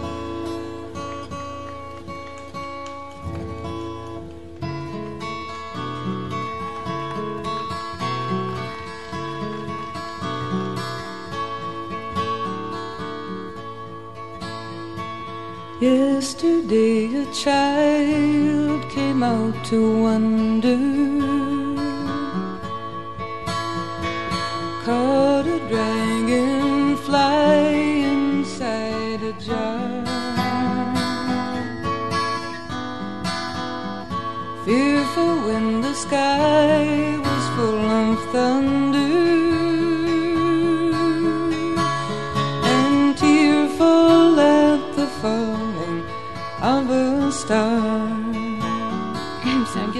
best out tune voice on. Okay, here we go. And the seasons they go round and round, and the painted ponies go up and down. We're captive on the carousel of time. We can't return, we can only look behind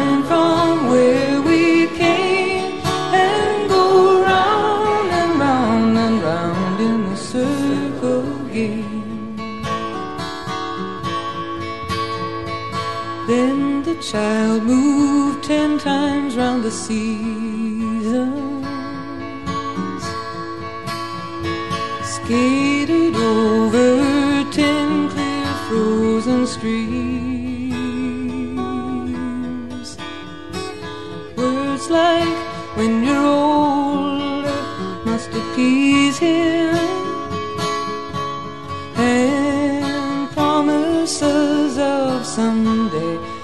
Up his dreams.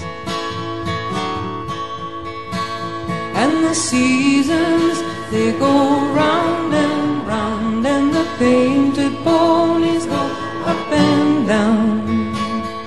We're captive on the carousel of time. We can't return, we can only look behind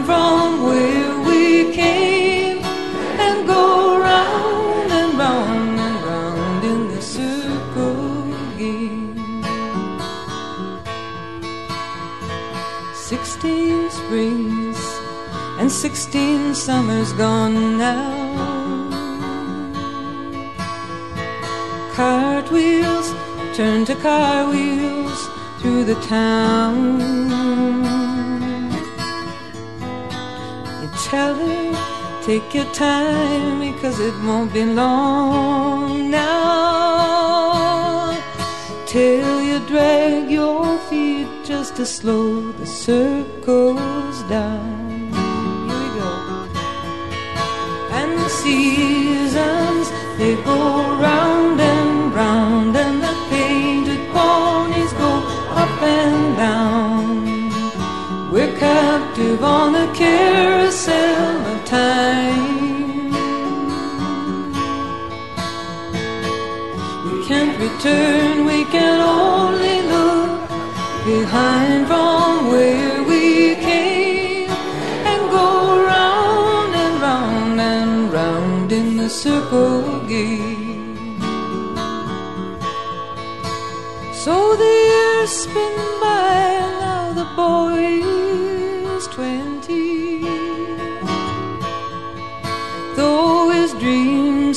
lost a lot of grandeur coming true.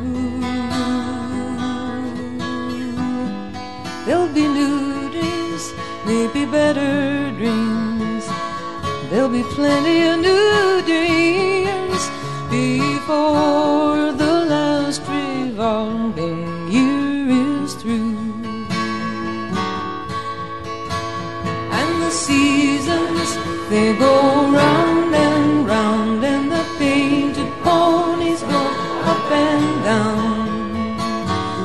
captive on the carousel of time.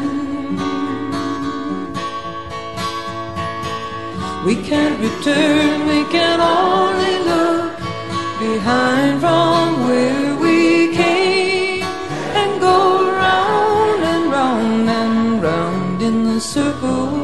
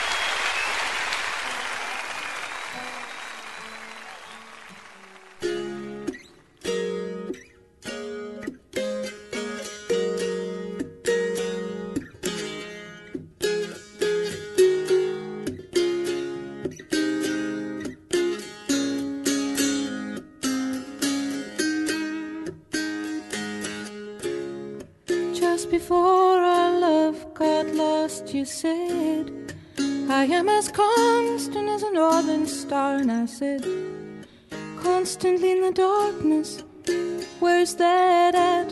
If you want me, I'll be in the bar.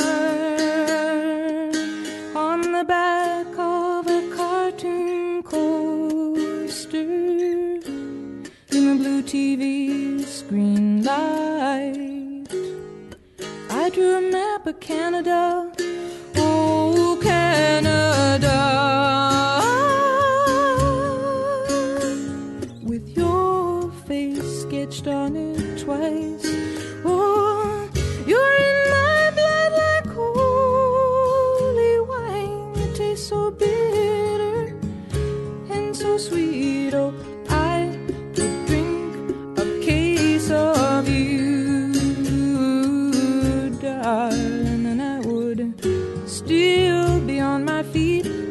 I would still be on my feet.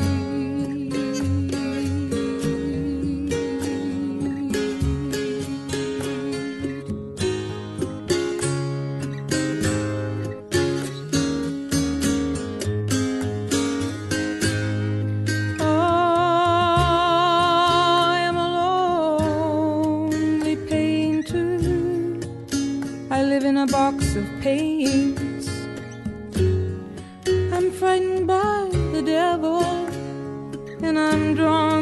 Those ones that ain't afraid. I remember that time you told me, you said, love is touching souls.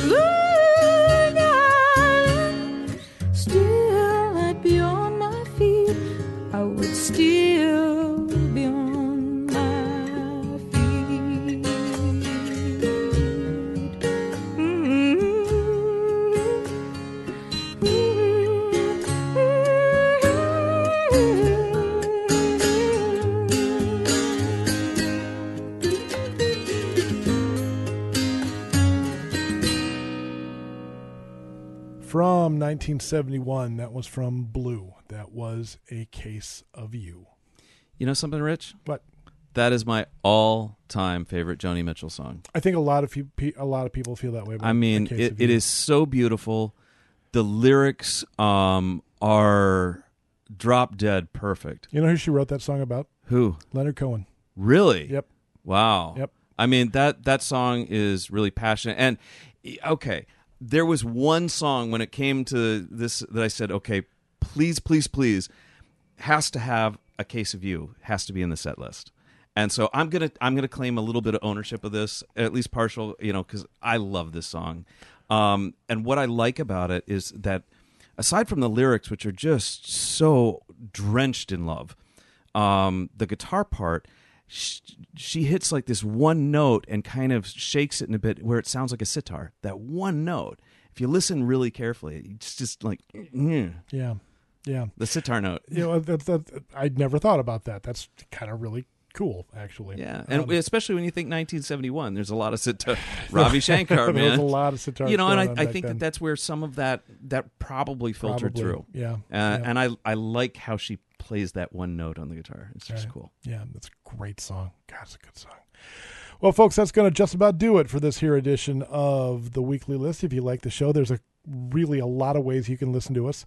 Uh, you can you can uh, um, stream us from our our website, uh, our program page on kymnradio.net, where I have all of the uh, most of the uh, the previous editions of the Except weekly for list lost archive. episodes. but I have found the lost episode. You- we're we're going to talk about this in a second. Um, we uh, you can listen to us right here on KYMN Radio every seven er, every Thursday night at seven o'clock, unless there's a sporting event, and then we'll get pushed back a little bit, Right. or whatever. Um, Excuse You, me. you've also got podcasts. Well, we're, we're the podcast The is what Stitcher thing. the podcast is what we're going to talk about in a second because we've got some big news about the podcast. oh, okay. Okay, we have a we now have a a pretty good um, social media presence. We're on we're on Facebook. You can find us under Facebook where I post every new show every week under on the weekly list. You can find us on Twitter where I post every new show every Friday under at the weekly list, all one word, all lowercase, at mm-hmm. the weekly list. You can find us on Instagram where I will make a post that directs you to uh, every new show every Friday. Now that's what you do. Yes. You you told me, hey, do a bunch of this stuff on the Instagram. So Yeah, yeah. um, I I just I'm taking photographs. If you like, if you like, if you like the weekly list Instagram page, that's like ninety nine percent Danny. you know, I'm. I, I I swear you. I promise I won't post anything obscene or too out of left field. You know, I, I do want to ask this. I do want to ask like the the the fourteen people who are listening to this. I do want to ask a favor. If you like the show, and some of you come and talk to me and, and told me how much you like the show, talk about it. Tell people about it. Share us on Facebook. Share us on Twitter. Share us on the gram. Um, s- spread the word if you if you don't mind. I mean, we, we would really appreciate it if you- if you would uh, help us reach more people. And you know, overall, thank you for listening. Oh, I mean, you know. I It's this- humbling that even 11 people would listen. Yeah, I mean, this is fun for us, and we have a good time. And you know, Rich and I have been buddies for uh, forever. Um, but this is fun for us. So this truly is a labor of love, and it's Oh, a lot yeah. of fun. No, it is a lot of work, but it's Yeah, I, yeah. I, I don't mind. I don't mind doing it at all. Now, here's the big announcement. about- Okay, about go for it, dude. Um, up to now, and it's not. Well, okay. Well, hang on. Up till now, it's now Rich's turn to backtrack Yeah, here yeah, on this. yeah. Yeah, well, yeah, but eh. up until now, you've been able to podcast the weekly list by going to the KYMN Radio podcast, where Mm-hmm. which we is are, what I've been doing. we are part of every uh, everything that the KYMN radio podcast. It's all one big happy umbrella family, and everything gets and you've got to you know. So once a week we we show up on the KYMN radio podcast. As of now, the weekly Okay. list has its own podcast feed. We are a Whoa. podcast unto ourselves. now. so, so we've been exiled. Is that what you're saying? we we have been separated. Yes, we've been we've been cut out. Um, now the the way this is going though, um, I am still. I want every episode, every edition of the weekly list available on this podcast, and I want them all in order. So uh-huh. I am painstakingly going through the process of loading all of the shows, and I have now gone through. I found the lost episodes. I Wow. I have gone through, and I have every edition of the weekly list sitting on my hard drive right now, and I am slowly feeding this into the podcast. Into By the, is it like a podcast machine, like a podcast gun that's shooting them out? Like, they're called websites, Danny. is that what they call it now? Yeah, This is the interwebs. it's a website. It's a web. It's a website. I, like- I had a gun thing. I thought that was you know like a podcast there. All right, I'm done. Go ahead. Okay, Mr. Second Amendment. I'm, I'm not. I'm, so I. so I am. I'm. I'm painstakingly doing this. By this time next week, um, it will. We'll all be we'll be all caught up and everything will, will be good to go. We might be caught up in a couple of days. It just kind of depends on when I can grab enough time to do this. It's taking me longer than I thought it would. Yeah, It's it's taken me about ten minutes to load each episode. and there's Uh, 107 of them. There's 116 of them. 100. Yeah, and and the thing is, the longer they are, the longer it takes to load in. And since you showed up, these things have gotten like at least half an hour longer. Well, And yeah. and so there it is. So, but uh, go to Spotify, go to Google, go to Apple, go to Stitcher, go to wherever it is you get your podcasts. And type in the weekly list. Evidently, there's another podcast out there Yeah, called the weekly list. But I'm sure this woman does great work. well. I know, but they're She- not us. You know. but it's we're, we're a very different type of podcast. We're the one with the with the we're the red and the black and the microphone and and Yeah. and it, we say the weekly list, but so does she. Um, but go follow us. Click that follow button. Subscribe. to the weekly list, and you'll have access. Not only will you have access to every show as it is made available, but you're going to have access to the entire archive as well. That's I mean, for what that's worth, I guess. I mean, if you want to go back and listen to me ba- ramble on about, you know, wha- uh, uh, you know, going back to work one day or whatever. I mean, it's you you can do it. You can do it. You know what? What I I mean, it's it's bad enough that you and I get into these skirmishes here as part of the show, Right. And apparently, unfortunately, I I think I may have just attacked another show, so we could have a weekly list at war with another weekly list. I mean, th- th- think about the possibilities. I think she does excellent work. I'm sure she does excellent work. I hope there's not uh, a lot of a lot of problem. Um, we have the weekly list trademarked, however. So, oh, yeah. So, Okay, so tell us what what are we going to do for the Okay, for the all right. closing song So- tonight? Because I I know what it is, and I've got a there little are thing about it. there there going into the show, there were two songs that I felt had to be on Hell or High Water. Right. Okay. One was a case of you, but I, Thank I'll you. gladly concede that to you. That's Okay, that's yeah. your show. That's your song. Uh, the other was this next one, um, both sides now. However, this is not the original recording of both sides. Now. Right. Right. Because the original. Okay, here's my little thing. She wrote it. This is a Joni Mitchell composition, but she gave it to Judy Collins, who had a hit Right. with it. And this, the sad thing about this, and I've kind of got a bitter taste in my mouth about this song. Um, do you remember the Columbia House Record and Tape Club? Yeah. Okay, so back when I was in junior high, you know, I signed up on that and it was like fantastic. I'm going to do this. I'm going to get the magazine. And I, I got like my my you get eight for a penny, and then you got to buy like four or five more Right. over the next three years, and it, you know, and then you just give your mailing address that you're moving to. I to built Canada. an entire CD collection off of Columbia. House. Exactly. Yeah. I mean, this is how I got my, a lot of my vinyl. Right. Um. So anyhow, I joined, and it was like you have to pick your genre, and I thought, well, let's see, I want to kind of catch everything, so I clicked pop. Huge mistake because my very first week, and you you had to sign the mail in the card saying you didn't want that month's selection. You know what they had as my first pick? Judy Collins. it was Judy Collins, both sides now, and I was like, really, really, I I got like. I got a Van Halen record in my first package of eight and all this kind of stuff and a Led Zeppelin and you somehow thinking that I'm a Judy Collins fan. Can I tell you? So I mean I like the song, but Can I tell on. you how much I do not enjoy listening to Judy Collins? Well, And and, and there are people listening to the show that are, that are now like disavowing me. I know it cost me twelve cents and a stamp to send back and say that I didn't want a Judy Collins I'm album. sorry. 'cause, th- you I'm know- sorry that they sent you Judy Collins. Well, no, really they didn't. am. I had to spend twelve cents so that they wouldn't. Okay. Well, I just don't enjoy Judy Collins' voice at all. I, I just I just I I get it. I don't. Well, we ripped yeah. on Bing Crosby last week, Yeah. so why not? uh, but this isn't even like the original, like Joni Mitchell recording. Yeah, because Right.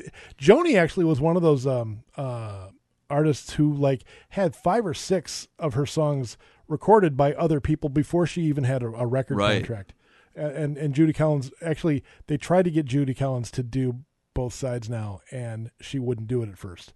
But uh, it's, at, at, at, at, anyway, um, this song, um, if you've ever seen the movie Love Actually, Um, I don't know that I have. oh, I know are- it's it's one of those ones. jaws hitting I, the floor I know all there's over this the one world should right be now. right in my wheelhouse, and I think I've got it in my Netflix. I, I swear to God, I've Well, you I know, it's it, it's kind of a it's it. kind of a Christmas movie. You should you should Yeah, uh, you should I will watch it plan this on Christmas. watching it this- You, this I, I want you to promise me.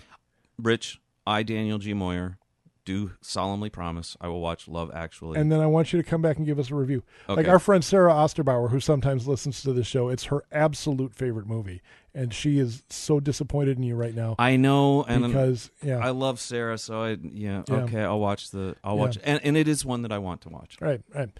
Um. Anyway, this song uh, is sort of a key plot point in in uh, in Love Actually. The, she re-recorded the song in 2000. We I talked in Haiku Corner. I talked a little bit about her voice going from, you know, it's, she she sort of has had that Marianne Faithfull transformation in her voice, right? Um, and because she has, I'm not kidding about this. Joni has been a smoker since she was nine years old. Wow, Yeah, laws are a little loose in Canada. Right. Well, I guess, but um uh so she had this she but she recorded it I don't even know when she wrote it. She was probably 22, 23, right? And then she recorded it and then she recorded it again when she was uh, 57.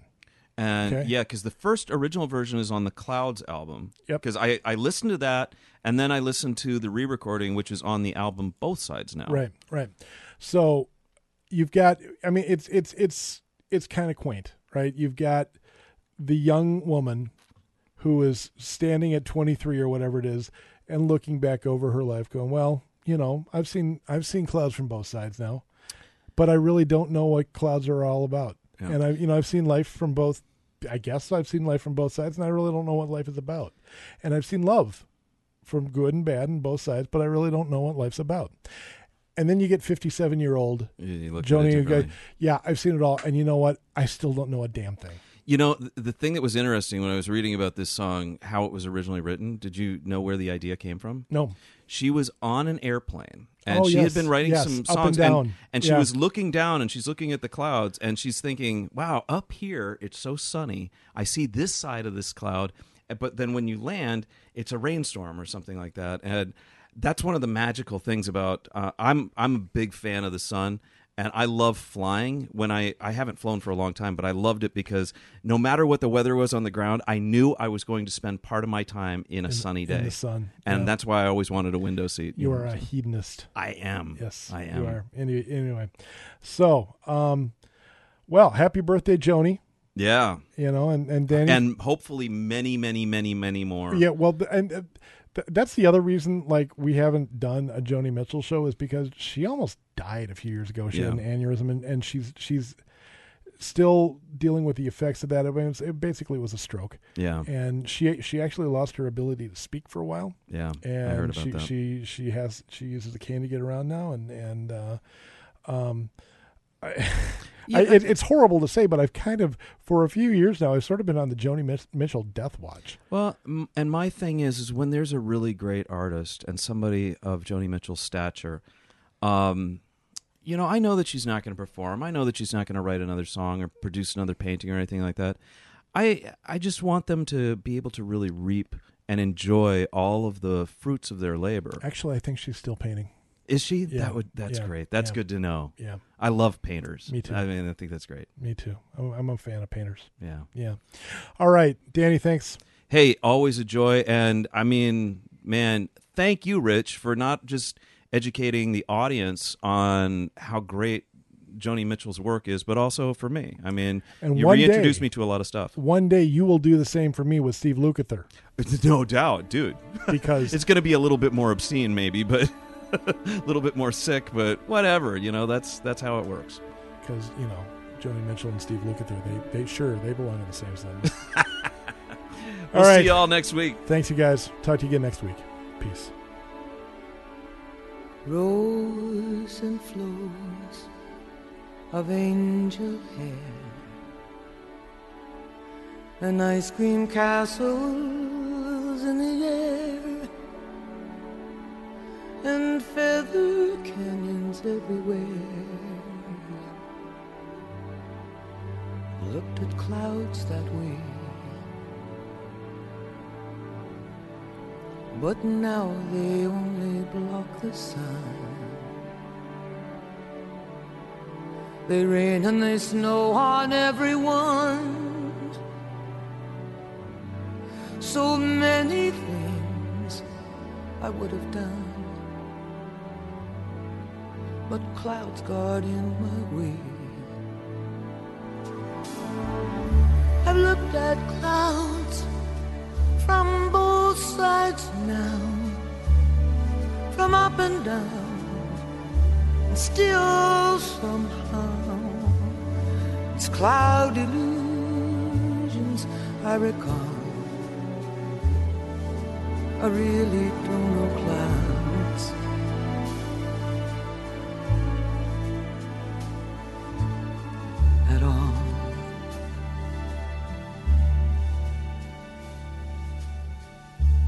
Moons and Junes and Ferris wheels. The dizzy dancing way that you feel as every fairy tale comes real.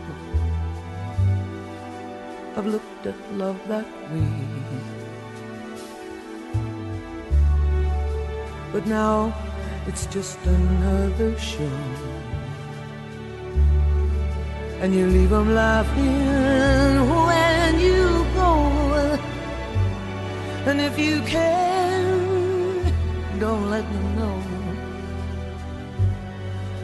Don't give yourself away.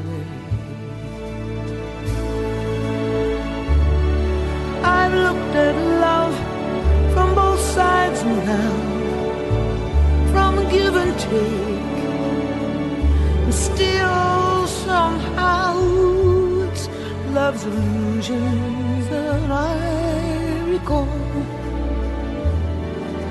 I really don't know love.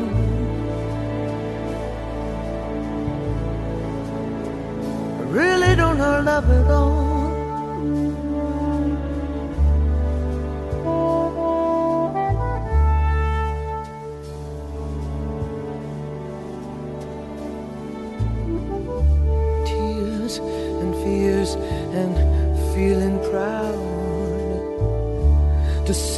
I love you right out loud.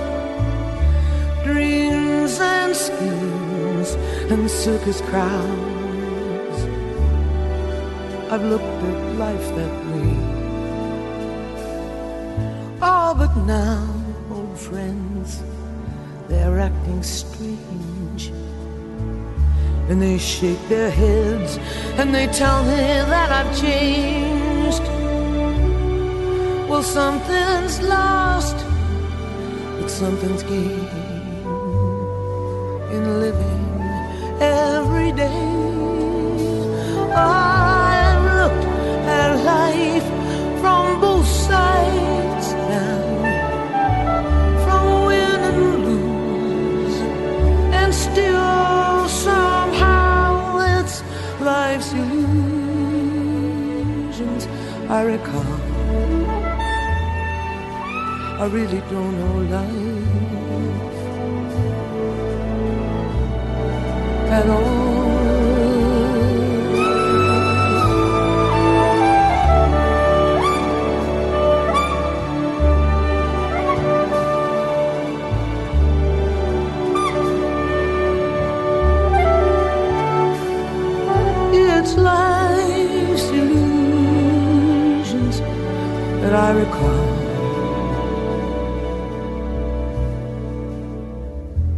Really don't know life.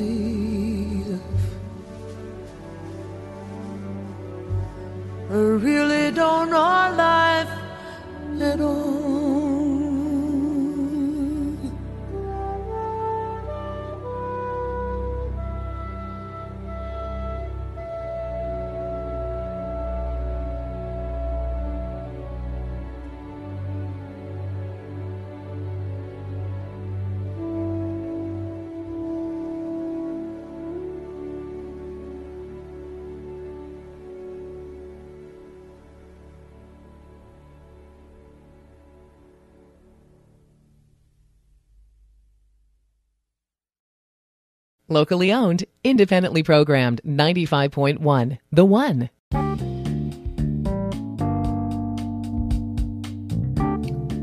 Thanks for listening to this KYMN radio podcast. If you enjoyed this podcast or found it interesting, consider leaving us a review and sharing this podcast on social media.